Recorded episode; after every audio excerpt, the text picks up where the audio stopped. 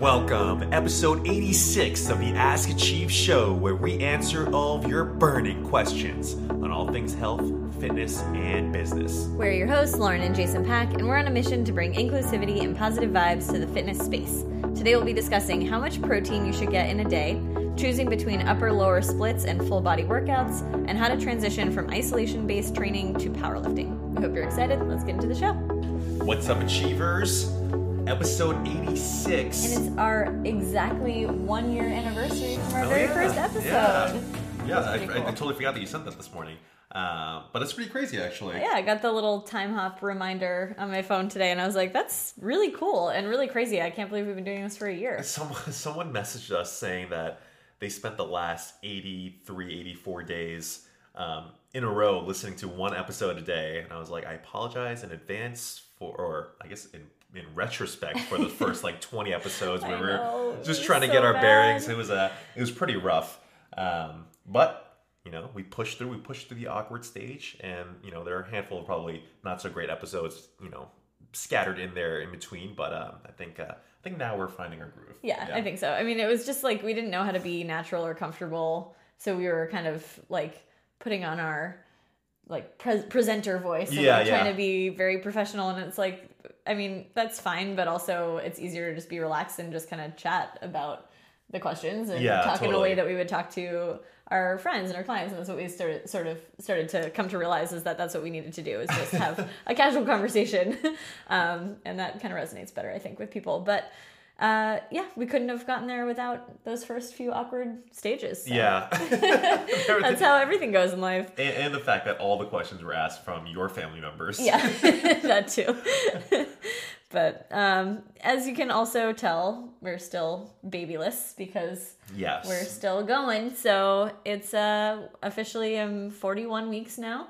So one week overdue. One week overdue officially. And I have so much more sympathy and empathy and feelings for anyone who's ever gone over their due date because it is really rough. And I like, I remember being not a pregnant person and people being overdue and being like, oh, well, isn't that pretty common? And like kind of brushing it off like it's no big deal. Just don't say that to anyone who's overdue because it is not, even though you know it's very a high possibility and probability that you will go past your due date, it's been the longest week of my life. You know, I wh- who told us that the probability is that there's a 50% chance that you're going to go past your due date? Like you should just tell the doctor should just tell people that their due date is a week after their actual due date. Well, even my midwife said that she, in France they actually give you a due date of 41 weeks. That just makes sense. Like, just do that because it's fine to go early, but Yeah. it's really horrible to go late. yeah, I mean you've had uh I mean you've you've had this one specific date for I mean that you've probably kept in mind for every single second of every day. yeah, everything's about like this countdown to that date, and you even have apps on your phone that are like only like 10 more weeks and three more days till your baby, and like you know that it's not that accurate. Only apparently only five percent of people actually have their baby on the actual due date, which So is pretty crazy. crazy. Um, but still it's just like it's so pervasive in your mind this date that you and you have to plan some things around Yeah, it. So i took myself off the schedule at achieve two weeks ago. So now i'm like man i could have been training. Like i, I kind of got a little bit like I, I feel like i'm just getting i'm just going crazy. Yeah. because i don't know what to do with myself. Luckily we always have little tasks and things that we can do um, that we're keeping ourselves busy with Yeah. but it's it's been it's just a weird and it's a weird feeling to just be waiting continuing to wait for something to happen at any moment so Yeah, I, I know i said that last week Especially considering it's just like, you know, one of the most major life events that could ever happen to you. And it's just like, it could happen at any time. it could happen in the car it could happen in the in the middle of the night like i don't know it's so crazy every night I'm like, wait, so like this could just like randomly come on like right now, right? Like we could just be in bed and just like "Eh, we have to go. And you're like, yeah, yeah. yeah but most likely it won't be like the Oh, we gotta movies- go. It's not the movies where your water breaks and you just rush to the hospital. You're like, I have a couple steps in between. But anyway, we'll we'll find We'll out when we there. get We'll there, get there, yeah. and we'll tell you the whole story when we get there. So until then, we'll continue on our podcasting. Probably not the full full story, right? I don't know. I don't care. I'll share. we'll see. We'll see. Um, all right. Let's get into the questions. So the first question is from Lil DB Dancer. little Deb dancer. Darn it. little Deb dancer. Um, and she said, I recently watched a YouTube video where you guys were talking about nutrition. And did I hear you say you should eat one gram of protein per pound? I weigh 110 pounds. Should I be eating 110 grams of protein a day? That seems crazy high, and I feel like I would be walking around bloated and farting all day. I love it. That's really funny. Um, so, yeah, this is a very general guideline. I mean, so the USDA recommendations for protein intake is actually 0.8 grams of protein per kilogram of body weight, which is a kilogram of body weight is your body weight divided by 2.24. So it's it's basically like half of your body weight. Yeah. Um, so for a 110 pound person, that would be like 50 grams of protein a day. Now, that is a minimum recommendation to avoid being protein deficient. So it's not an optimal recommendation. That's and I think people get that confused. So when they hear something so much higher, they're like, "Whoa, that's like that's Yeah. way off of what I've heard before." So the USDA recommendation is a minimum recommendation recommended amount to not be deficient in protein. But not being deficient is very different from being optimal. Yeah, Um, especially I think a lot of these guidelines are built upon people that are just kind of like just relatively active, right? right, pretty So, sedentary. yeah, yeah. Um, and so yeah, if, if if you're working out consistently, strength training, like you're going to need more than that to uh, sustain your body throughout these training activities. Right. So that's where the recommendation starts to get a little bit higher. And the one gram per pound of body weight is typically recommended for athletes and for people who are working out consistently, exercising, lifting weights. Um, it's not for people who are who are you know just going from the office to the couch and going to bed Yeah. like then you wouldn't need nearly that much protein you probably Right. would need more like the either the USDA USDA recommended amount to maybe like 0.7 0.8 grams per pound of body weight Yeah. um, now the 0.8, so the the recommendation for athletes is typically about 0.8 to 1 gram per pound of body weight. So like she was saying, you know, anywhere from for her 100 to 110 grams of protein a day. Um, and that might seem a little bit overwhelming, but if you break it down, it's actually not that much. Um, if you have if it's easier if you are not a vegetarian or vegan. If you're vegan or vegetarian, that's it's going to be much more difficult, and you probably won't be able to get that much protein, and that's okay. Um, but if you have eggs for breakfast, you have some sort of meat for lunch, like if you have grilled chicken for lunch, a protein shake after a workout, and another meat at, at dinner, you're probably going to get like generally 75 to 80 grams of protein just from those things that I mentioned. And then a lot of your other foods have protein in them. It's just trace amounts. It's not as much protein as like you think about protein as beef and chicken and Yeah. all those things. But if you put coffee creamer in your coffee in the morning, that's a few grams. If you have quinoa or rice, those have protein in them. Oatmeal has protein in it. Yeah. Um, even Jason, Jason, I challenged Jason. He said vegetables earlier, and I was like, vegetables don't have protein, but some vegetables have protein. Yeah. Apparently, broccoli has about four grams of protein in a serving, so it's something. It's, it's, it's, uh, that, I mean, that's pretty sizable. it is, and and Beans. beans, and rice and peas. I bet spinach has protein. Spinach has some protein. Yes, it does. It does. So all these things just incrementally add up over time. So it's if you're gonna like sit down and add up every single gram of protein, you probably would actually be surprised at how much you are getting, and you're probably getting close to the the adequate amount if you're just kind of like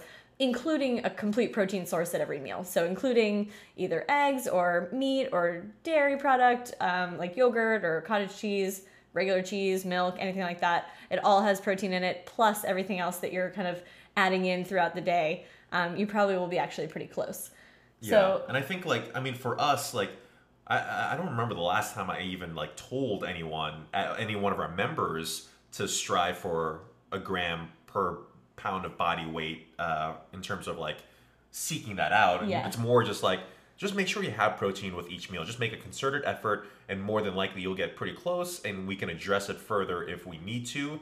But doing that and having a shake after your workout, like that, pretty much should cover your bases, right? yeah, that's that's exactly where I was going to go next. Is that it's not something that I would recommend sitting down and like weighing out your food or adding it all up Yeah. and making sure that you're at exactly one gram per pound of body weight because it's not going to make that big of a difference. And especially from day to day, if it changes and fluctuates, that's okay. Like it's just not as it doesn't have to be as specific as that recommendation sounds. Um, that's just a guideline. Yeah, I mean, if if you are a I don't know a competitive athlete or you're a bodybuilder and you really want to you know cut the very last couple of percentage points of body fat off your body, then yes, you might want to count your macros and do all that sort of weighing and checking, tracking, and all that measuring stuff. But you know, for the vast majority of us, like I think just using some general guidelines will get us ninety percent of the way there. Yeah. Yeah. Yeah. So hopefully that I I hope that number doesn't scare other people um, either, and and I wouldn't worry so much about not hitting that number unless you feel like there's something going on. But you also have to ask yourself why. Like, why are you worried about your protein intake? Yeah. And is it because you feel like your workouts are suffering, like you have low energy, like you're having trouble building muscle or maintaining muscle? If those are things that you're worried about or that you're dealing with, then maybe you should start to take a look at the numbers and see like am i actually getting as much protein as i think i'm getting Yeah. um, if you're having any symptoms if you feel great and you just heard that and now you're worrying about whether you're getting enough but you, there's no reason to worry because you feel good and you're in good health and don't worry about it Yeah, like don't totally worry, don't about, worry it. about it, yeah. so i think there's this like fear around food and portions and all this stuff that you're if you're not doing exactly what people recommend what someone recommends that you're doing something wrong but nutrition should be all about fueling your health and fueling your body and making sure that you feel good and if you feel good don't don't change anything Yeah. it's fine yeah, it's yeah, it's just not worth the mental exhaustion to try to fit ideals that are just blanket statements for everyone. Yes. So Yeah. All right. So that was question number one. Question number two is from Happy Hippie Holly. awesome username. Um, she said, Hi there, I'm a huge fan of the work you guys do. Thank you for being. Oh, she just said a bunch of nice things. I don't have to read all of that. Um, she basically said, I've been an avid gym goer for over a year now, but I've mostly been vo- been volume focused in my strength training, even though I've been lifting fairly heavy. Now that I'm down about 75 pounds and not only wanting to work out to lose weight, I want to have a more distinct shift toward powerlifting. The problem is that while some of my isolation exercises are on par with my strong powerlifting friends, my compound movements are exceptionally light relative to what seems like I should be capable of. I seem to be having trouble getting the power needed for these movements, even with doing reasonable weight. For example, my bench press is at about 95 to 105 pounds. Um, my my triceps and chest isolation exercises are more impressive. What might why might this happen? How do I train to fix this? So basically, to um, summarize, she's basically saying that she when she first started training, she was focusing more on it sounds like more on weight loss. Um, she's lost seventy five pounds, um, which is fantastic. Good for her for for meeting her goal there. And I love that now she's like, okay, I, I kind of met that goal, and now I want to change focus to not just weight loss, but but powerlifting and getting stronger. Um, so with that said, when when she was training for weight loss more so she was doing she said more volume work which i imagine she kind of means more like isolation exercises for higher repetitions. So things like maybe tricep extensions chest presses like dumbbell chest presses push-ups maybe things like that. Um, and not necessarily the power lifts and now she wants to shift her focus over to doing heavier power lifts probably in the lower rep range and trying to get the weight on the bar up Yes. Okay. Yeah. so the reason and so she's she's saying compared to her friend who powerlifts, her ability to do like a tricep extension is either the same or even more than her friend who can powerlift. Like let's say a tricep extension on on a machine, she can do 50 pounds and her friend can do 50 pounds, but then they get to the bench press, she can do 95 pounds, but her friend can do 135 pounds. Yeah. And she's asking why is that why is there that big difference? Yeah, and I think I think the first thing to note is that 95 to 100 pounds, like she mentioned, is nothing to um, nothing to what's the phrase? Scoff at? Yeah, nothing to scoff it's at. A, it's a great, it's a really strong we, we actually get really excited for our members anytime they cross that 100 uh, pound threshold and then we we tell them that they're in- now they're part of the triple digit club and it's a you know it's a big deal to be be bench pressing 100 pounds Yeah, basically definitely. yeah Um, so what I'm thinking about what what's happening here, and we may need a little bit more context, but I think we can kind of figure it out. Is Yeah. that she spent a lot of time perfecting her form and and doing a lot of repetitions of these isolation exercises in the past mm-hmm. while her friend has probably been spending a lot of time doing a lot of the power lifts in the past. And now when she's trying to do what her friend's been doing with power lifts and her friend's trying to do what she's been doing with the isolation exercises there's this disconnect where it basically what each of them have been focusing on is what they're both stronger at and what each of them have been ne- not neglecting but not doing as much they're they're weaker at Yeah. and so it's not surprising at all No, definitely me. not. um, it's you get better at the things that you do more consistently so she's going to be she's going to have built up especially because she was doing a lot of volume she said she's built up a lot more work capacity with certain exercises um, she's been able to build a lot more muscle mass in those areas Yeah. Um, so yeah, it's just um, yeah, just having more practice with those types of movements, and maybe you're just more predisposed. Wow, pre, wow, predisposed, you know, towards those higher volume accessory movements, and you're just naturally stronger at those. Whereas, you know, your friend might be more naturally stronger and more inclined to do, uh, you know, heavier barbell work. Yeah. You know, and it could just be like you know, if I took took myself for example, and let, let's say let's take a car. Actually, let's take a car for example. Your friend might just have a strong, like just built-in engine that they've just been working on for a while. Whereas for you, you've been working on developing better tires, better suspension, better other things beyond the engine. And the power lifts take a lot of just general like absolute strength and you've been developing more of the accessory strength muscles and so yeah basically you, you've just developed something else that's you know slightly different that is less applicable to the power lifts and w- like i have a friend that is uh, his name's adam and he's 5'9 about 150 pounds and i mean for reference you're six foot yeah, I'm six foot uh, two oh five, and he outlifts me by a couple hundred pounds on certain lifts. Like this guy is out of control, and he's just like he's just built a certain way, and like, yeah, levers can play a, a role as well. Yep. So he's gonna be he's a little bit more he's a little smaller, he's a little more compact, a little stockier, um, and that can really attribute to performing better in the power lifts.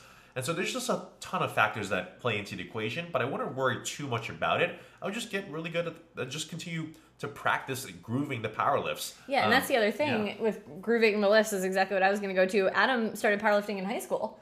Yeah, that's and, true. Yeah. And you didn't. And Yeah. so you he has years of just like this base of movement that he understands exactly what he's going to do when he gets under the bar. That's true. And he just his body just knows exactly what needs to happen in order to get out of the hole of the squat or in order to pick the barbell up. And he has all these techniques that he's perfected over time that just take time.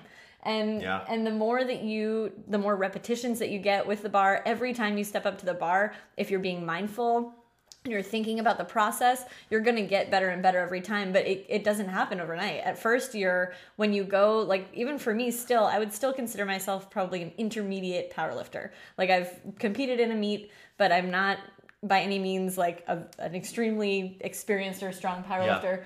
Um, and still, sometimes when I get under the bar, I'm thinking about a lot of things. Yeah. And I think that once you become an elite powerlifter or once you're really truly like mas- you've mastered it, you're not thinking anymore. You're getting under the bar and you're just you're just doing the work. yeah. Right? And so the more that you're thinking about technique, the more that you're thinking about what you're doing or if you're nervous, anything like that, those all of those things contribute to not being quote unquote as powerful or as strong. It's not that you're not as physically strong or physically capable, it's that your body is just not there yet. Yeah, yeah, yeah. And actually, to, to go beyond that point, like he, yeah, he spent a lot of years powerlifting in high school, especially for football. I spent a lot of time just doing pure bodybuilding based workouts, and so I would outlift him on, on a lot of stuff like curls and calf raises and leg press and leg extension because that's just what I was used to. Uh, but obviously, it didn't translate over to the power lifts because like he had been doing the power lifts. Um, and so yeah, it's not one is not better than the other necessarily. Um, it's just uh, it's just what you've been tr- uh, practicing with. Yeah. Yeah. Cool. Cool. All right, and then the last question is from Benainu. Benignu. um, lots of O's at the end. They said, um, I consider myself a beginner, but not an amateur, if that makes sense. I'm still trying to get in the groove of strength training. I've recently taken about a month long break due to late days in the office. Previously, I was doing an upper lower four day split starting on Mondays upper Monday, lower Tuesday, off Wednesday, upper Thursday, lower Friday, off on the weekends. I was doing okay at keeping up with it, but sometimes work would get in the way, so I'd miss sessions here and there. I just want to know if this is an efficient program or if I should consider full body workouts instead. Thanks in advance. Uh, this is a really good, just overall practical question. Yeah. Um, that uh, yeah, that we're excited to answer actually. Yeah. So what I what I was kind of thinking about with this question is the different seasons that we go through just in life, and that you there's always going to be an ideal program for the stage of life that you're in currently that might not be have been ideal for you six months ago and might not be ideal for you six months from now. Um, so really looking at your at your opportunity for training and building your program around that as opposed to trying to fit your schedule into what you think might be the optimal training routine Yeah, totally. um, so a four day a week routine is great. An upper lower split is great if you can get to the gym consistently four days a week. Yes. Um, it's not great if you can only get to the gym consistently two to three times a week, but you're trying to force yourself to do a four day a week program. Then you get off track. Then you feel bad about missing workouts. Then you aren't getting as effective of a workout plan in. So it there isn't one that's better than the other. It's whichever one you can actually accomplish. yeah, absolutely. And so yeah, if if if if, it's the case where you are finding yourself missing workouts on a four day a week program, you might as well do a three day a week total body program and then have a flex day where you just do accessory movements that might help out your you know power lifts if you do that or might help out your olympic lifts if you do that or just some bodybuilding exercises or whatever it might be that's just kind of like your bonus day but make sure that you lock in that those three days for your total body program um, the, the only reason why you want to do a the reason why we like to subscribe to a total body workout plan is because it is going to be a lot more efficient given the time that most people have. And most people have about two to three days a week to work out, and that's why we really highly recommend it.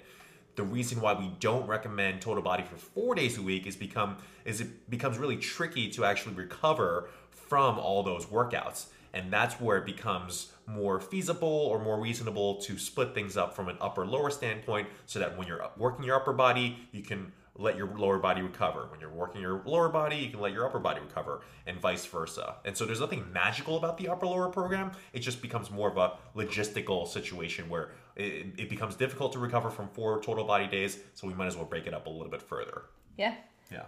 I, I think that having the flex day is is a really good plan. Yeah. Um, that's what I kind of do that with classes. So if you go anywhere anywhere Yeah. that offers group classes, I always have like in the back of my mind that I have a three day or three day week plan that I'm planning on doing. Like those are going to be my programmed in workouts. And then if I find myself with a Saturday where I have the opportunity to go and take a class, like that's just a bonus. Yeah. And it feels great to get a bonus workout in as opposed to feeling like I'm forced to get that fourth workout in, even if I don't really have the time or I don't Yeah. really have the energy or whatever it is. Like feeling bad about myself for not getting to the fourth workout is so much worse than feeling good about myself for actually getting one. Yeah, yeah. so it's just a whole mindset thing. Um, but definitely, I would say if you're at all concerned about time being an issue, if you're at all worried that four days a week sounds daunting, go to a three day week plan, like Jason said, with total body as your program, and then have that fourth day as a flex. Yeah, and actually going back to what you you led off with in terms of seasons, like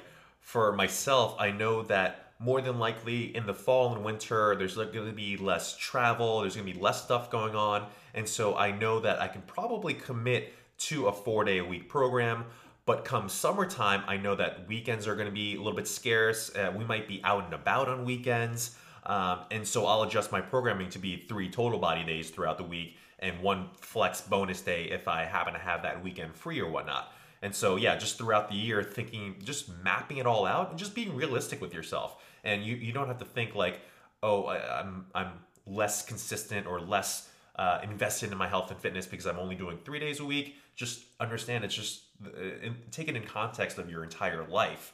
Um, and so, overall, if you're consistent throughout the year, then that's all that really matters. Yeah. Yeah. I think it's uh, also important to note that we're we're being like super honest about the amount of days that we work out. People, I feel like, never believe me Yeah. when I say that I work out three days a week, three to four days a week. they're like, "But you're a, you're a trainer and you work in a gym. You own a gym. Why wouldn't you work out every day?" I'm like, "Well, if I thought that that was the best way to work out, then I would recommend that for other people too. But Yeah. I don't think that's the best way to do it. So I do what I recommend everybody else does, which is three to four days a week. Like everything that we were just talking about, that's what we do because we actually think that that's the best approach Yeah. um, and the most sustainable approach and the approach that keeps your body feeling good and healthy and so yeah it's always that people are always shocked when when we answer like oh three to four days a week that is so true. Yeah, and, and everyone, everyone just like looks at us shocked, like, "Oh, I thought you worked out six or seven days a week." And actually, a lot of times, it's less like judging; it's more like a sigh of Relief. relief. It's Yeah. like, "Oh, like I can actually be, you know, fit and in shape." By doing exactly what I'm already doing, which is why we keep trying to preach that message that you are fit just because you are being consistent. yeah. Yeah. yeah. All right. Well those are those are all the answers that we have for your burning questions for today. Thank you so much for submitting those and we would love more questions. So if you have them send them to us at achieve fitness boston on instagram. You can send us a dm or you can comment on any of our posts and we'll try to pull them from there as well. And if you like this podcast and if you like what you hear we would love for you to leave us a uh, itunes review. It would be super super helpful. And until next time Peace love and and muscles. And